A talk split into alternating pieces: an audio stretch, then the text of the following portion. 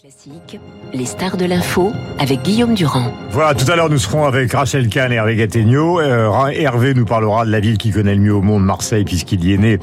Avec euh, non seulement le voyage d'Emmanuel Macron, mais surtout les chiffres de cette ville. Quelle est la réalité de Marseille? Et nous parlerons aussi avec Rachel euh, d'un certain nombre de décisions et de la situation en Russie. Je lis ce matin donc euh, une interview dans le Figaro d'un grand spécialiste euh, des enquêtes sur le marché des mercenaires qui représente plus de 200 milliards de dollars. Voici ce que disent documentaristes. Quel que soit l'accord conclu avec Prigogine, la chasse aux traîtres est lancée. Et à la une du Figaro, on parle de nuit des longs couteaux. Bonjour Hubert Védrine, tout le monde sait que vous avez été ministre des Affaires étrangères, que vous travaillez sur ces sujets depuis des années. Alors évidemment, il y a deux questions qui se posent. Notre attitude, parce que c'est une situation qui a été ébranlée quand même ce week-end en tout cas depuis les 80 dernières heures. Un Poutine qui hier est apparu bref, alors qu'au moment du discours sur l'invasion, il était long et quelquefois d'ailleurs explicatif et fumeux. Euh, et puis cette ambiguïté qui consiste à demander aux gens de Wagner qu'il a créé, c'est-à-dire que pour la première fois, il a dit qu'il avait créé Wagner, de rentrer à la maison autrement, euh, d'où l'expression du Figaro, la mine dans le couteau, parce qu'un comité de défense a été réuni avec la présence du ministre de la Défense Shoigu pour essayer de pointer tous ceux qui ces dernières heures ont été, du point de vue de Poutine, du bon côté ou du mauvais côté, c'est-à-dire du côté de Prigogine. Donc il y a deux thèses. Est-ce que c'est celle de la faiblesse qu'on évoquait il y a 48 heures ou est-ce que c'est celle d'une sorte de, de purge euh, comme la Russie en a connu des années, qui est en train de se mettre en place Ces péripéties sont captivantes, mais la seule chose qui nous intéresse, qui intéresse, disons, le reste du monde, c'est est-ce que ça aura des conséquences sur la guerre? Hmm. Sur la guerre en Ukraine, sur la capacité militaire russe alors on voit Poutine affaibli, on voit Poutine peut-être s'en sortir, rebondir. On n'est pas sûr de, de l'impact sur la capacité euh, russe à tenir tête à la contre-offensive ukrainienne dont Zelensky reconnaissait il y a pas longtemps, il y a 15 jours, mhm. qu'elle avait du mal en fait. Donc on était plutôt dans l'annonce d'un scénario d'enlisement après des offensives et contre-offensives qui se seraient annulées, contrebalancées, avec finalement une sorte de statu quo euh, gangréné. Bon, ça c'est important pour euh, pour les Occidentaux, en tout mhm. cas pour les Européens notamment. Et euh, quelles vont être les conséquences de ce que vous décrivez Aujourd'hui, ce matin, on ne sait pas en fait. On sait pas. Mais il y a une histoire, ce que vous connaissez. Oui, il y a une histoire passionnante. Il y a, il y a un côté shakespearien, il y a un côté euh, noir. Enfin, les Kamenev, Zinoviev, Trotsky, euh, ce qui s'est passé. Non, mais c'est passionnant du point de vue de l'histoire russe oui, mais ça contemporaine. Mais qu'est-ce que vous sentez, vous? Parce que vous avez quand même une expérience que les gens qui nous écoutent n'ont pas. Oui, mais c'est parce que je ne demande pas que ça va la Myanmar, mais ce que au vous... cœur du pouvoir pendant 19 ans que je sais plus que les autres ce qui va se passer en Russie. Ça peut affaiblir Poutine ou pas. En fait, euh, ça n'a pas conduit à un putsch, même si les Occidentaux rêvent d'un putsch. Hum. Vous avez vu que Khodorkovsky on était à soutenir Prigogine, en espérant que n'importe quoi serait mieux que Poutine, ce qui n'est pas évident du tout. Vous voyez bien, les Américains sont extrêmement prudents. Même des gens qui ont travaillé sur la Russie toute leur vie, vous en invitez souvent ici, mhm. des ambassadeurs, des spécialistes, même les experts américains ou autres, ne savent pas très bien. Donc finalement, il faut, il faut se poser la question qu'on se pose dans les, dans les familles, est-ce que c'est bon ou mauvais pour nous? Mhm. Et là, on ne sait pas. On ne sait pas. Est-ce que ça va euh, encourager les Ukrainiens à attaquer avec plus de force qu'avant face à une armée russe en effet affaiblie, mais on n'est pas sûr. Mhm. Même si euh, Wagner, euh, on le disait tout à l'heure sur votre, votre antenne, c'est en gros 10% des forces combattantes et très combattantes. Donc en, théorie, ça les affaiblit. Donc ça devrait conduire les Ukrainiens à essayer d'attaquer plus. Alors ils sont pressés par le temps parce qu'ils craignent l'élection présidentielle américaine. Mhm. Donc ils veulent empêcher un maximum de gains territoriaux avant euh, de enfin, voir. s'ils le peuvent. S'ils le peuvent, précisément. Et jusqu'où les Américains vont soutenir ça, on dit beaucoup que le système, euh, disons, euh, le système, c'est indépendamment du président. Hein. Le système, c'est-à-dire le, Pentagone, le département d'État, le conseiller Sullivan, euh, sont pas maximalistes, mais que Biden est quand même sensible aux pressions énormes à Washington, mm-hmm. des Ukrainiens, des Baltes, des Polonais, fait toute l'Europe de l'Est. Pour le moment, Biden tient sur pas de confrontation directe. Mais les Ukrainiens pourraient dire c'est le moment quand même de porter un coup terrible, voire fatal, à la mhm. Russie. Vous voyez, mais ça nous ramène plus à Biden qu'à nos analyses à nous. Euh, les Américains, quand Poutine est arrivé au pouvoir, ne l'ont pas vraiment calculé. Ça peut-être été une erreur euh, historique. Avant qu'on passe justement, parce que c'est très important, à l'attitude des Européens, c'est-à-dire cette idée de la défense européenne qui visiblement est balayée par tous ceux qui vont rentrer ou qui veulent rentrer euh, dans l'OTAN. Je prends un exemple simple, hein, la Lituanie, depuis que maintenant on apprend que Prigogine pourrait rejoindre le Bélarus, ils ont demandé en urgence à l'OTAN de considérablement augmenter la surveillance aux frontières, car ils craignent qu'il se passe avec eux via la les Bélarus qui s'est passé entre la Russie euh, et, évidemment l'Ukraine. L'Ukraine qui n'est pas dans l'OTAN. Hein. Oui, l'Ukraine qui n'est pas dans l'OTAN. Donc les Lituaniens sont, c'est normal. Là où ils sont, ils sont dans l'OTAN et c'est le rôle de l'OTAN. Oui, mais ça, ça pas de surprise. C'est normal ça. C'est pas pour vous interrompre, c'est pour vous poser euh, deux questions. La dernière, je la garderai pour la fin. On est parti, je me souviens du discours de la Sorbonne du président de la République, et à plusieurs reprises dans cette idée. Euh, défendu massivement par la France, et surtout par la France, et presque uniquement par la France, de la défense européenne. Mais tout ça, étant donné ce que réclament les autres, c'est-à-dire tous les pays limitrophes, ils sont derrière l'OTAN, et la défense européenne version Macron, au fond, euh, soyons clairs, euh, ce matin à 8h20, personne n'en veut. C'est pas que version Macron, c'est version française, on va dire, parce que c'est plus, plus ancien. Alors c'est très important, en effet, euh, vous posez une bonne question. Le... Je vous remercie. Les, milieux, les partis gouvernementaux de gouvernement euh, gauche, droite, centre-gauche, centre-droite, depuis des décennies, ont en tête un schéma qui ne fonctionne plus il y a un couple franco-allemand mhm. qui va imposer au reste de l'Europe une vision franco-allemande essentiellement française, notamment en matière de défense, mhm. l'idée d'une défense européenne, etc.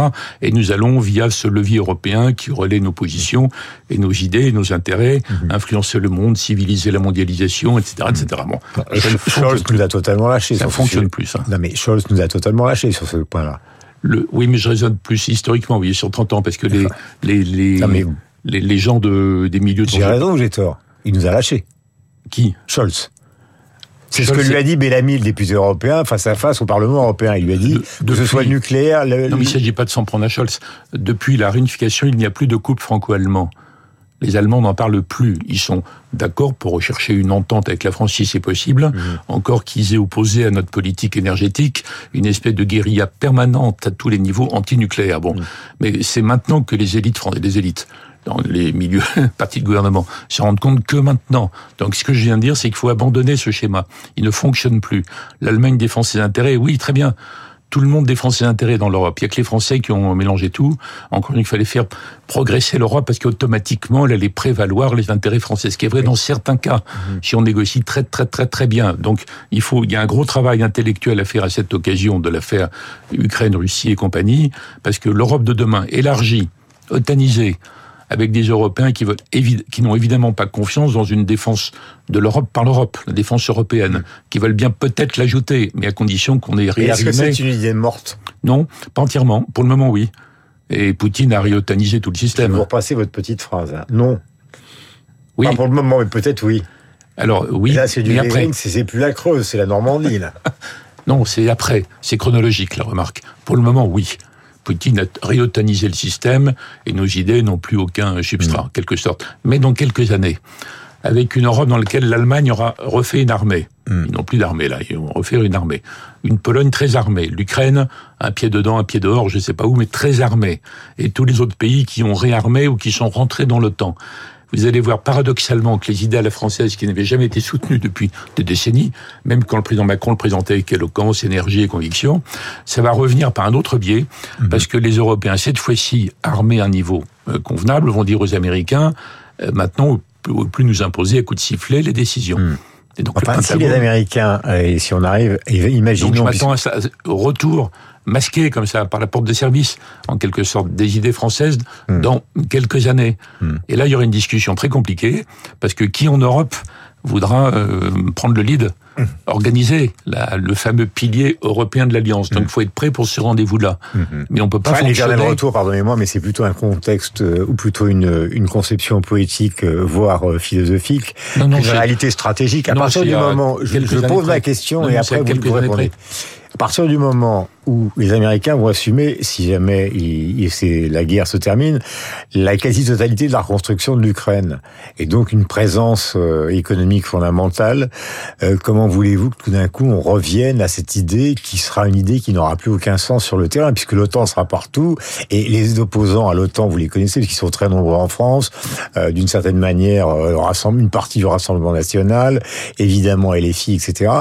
Et ils vont se retrouver dans une situation où l'Amérique se sera totalement dans une position de force en Europe, pas simplement sur le plan militaire, mais aussi sur le plan économique. L'Ukraine, c'est un sujet. Les États-Unis ont eu une politique en Ukraine très précise depuis l'indépendance de l'Ukraine, depuis la fin de l'URSS. C'est pas un combat personnel, au Oui, j'ai bien compris. Mais les autres Européens n'ont pas eu de politique spéciale en Ukraine depuis l'indépendance de l'Ukraine. Il y a eu une politique américaine très claire, même avant l'affaire de Maïdan, vous voyez, depuis le début. Les autres Européens, non, en réalité. Mm. Mais ça change pas la remarque d'avant, qui est quand les pays européens, au lieu d'être désarmés, se faire semoncer par les États-Unis parce qu'ils n'atteignaient pas les fameux 2% euh, du, du, budget en matière de défense, mm-hmm. ils vont peser et les États-Unis, paradoxalement, vont se trouver qu'une Europe qui voudra euh, être le pilier européen de l'Alliance. C'est là, j'anticipe, moi, une, une, bataille en Europe sur mhm. qui va organiser les choses. Dans les discours français depuis des décennies, l'Europe de la défense, c'était la France, en fait. Mhm. C'était autour de la France, capacité militaire française. Mhm. Et nous, on doit maintenant rattraper pour se remettre au niveau. Donc, dans quelques années, on aura une, une bataille au sein de l'Europe, et c'est pas du tout l'Europe. C'est pour ça que je disais qu'il fallait corriger le schéma euh, qui, est, qui, est, dans le cervelet des, des gens, quoi. En, France, le couple franco-allemand qui va imposer nos idées. Non, il ne s'agit pas de s'en remettre à l'Europe. Il faut batailler au niveau européen et au niveau mm. europotan et europotanisé, malheureusement, maintenant, enfin malheureusement, c'est la conséquence de Poutine, pour faire prévaloir nos vues. Ça va pas être évident. Mm-hmm. Mais donc les idées à la française n'ont pas complètement disparu. Elles vont revenir de façon inattendue. Mais pas dans, à la Saint-Glingin, hein.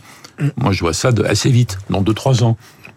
Et entre-temps, on verra comment l'affaire euh, ukrainienne a tourné, est-ce qu'elle s'est enlisée ou pas, et jusqu'où les Américains auront euh, soutenu, encouragé ou freiné les Ukrainiens dans l'opération de reconquête. Euh, depuis cette affaire-là, donc depuis 18 mois, euh, beaucoup de gens sont venus à ce micro pour donner leurs sentiments, en tout cas ceux qui avaient rencontré Poutine, euh, notamment l'auteur du match du Kremlin, mais des spécialistes, des gens qui l'ont interviewé. Il l'a pas rencontré lui là. Comment Il est formidablement intelligent et subtil, mais il l'a pas rencontré. Oui, mais euh, par exemple, euh, des gens comme Qui l'ont qui l'ont interviewé, etc., etc., etc. Le sentiment général qui est donné par tout le monde, c'est alors ils prennent un temps lent comme dans un film, ils disent c'est un flic.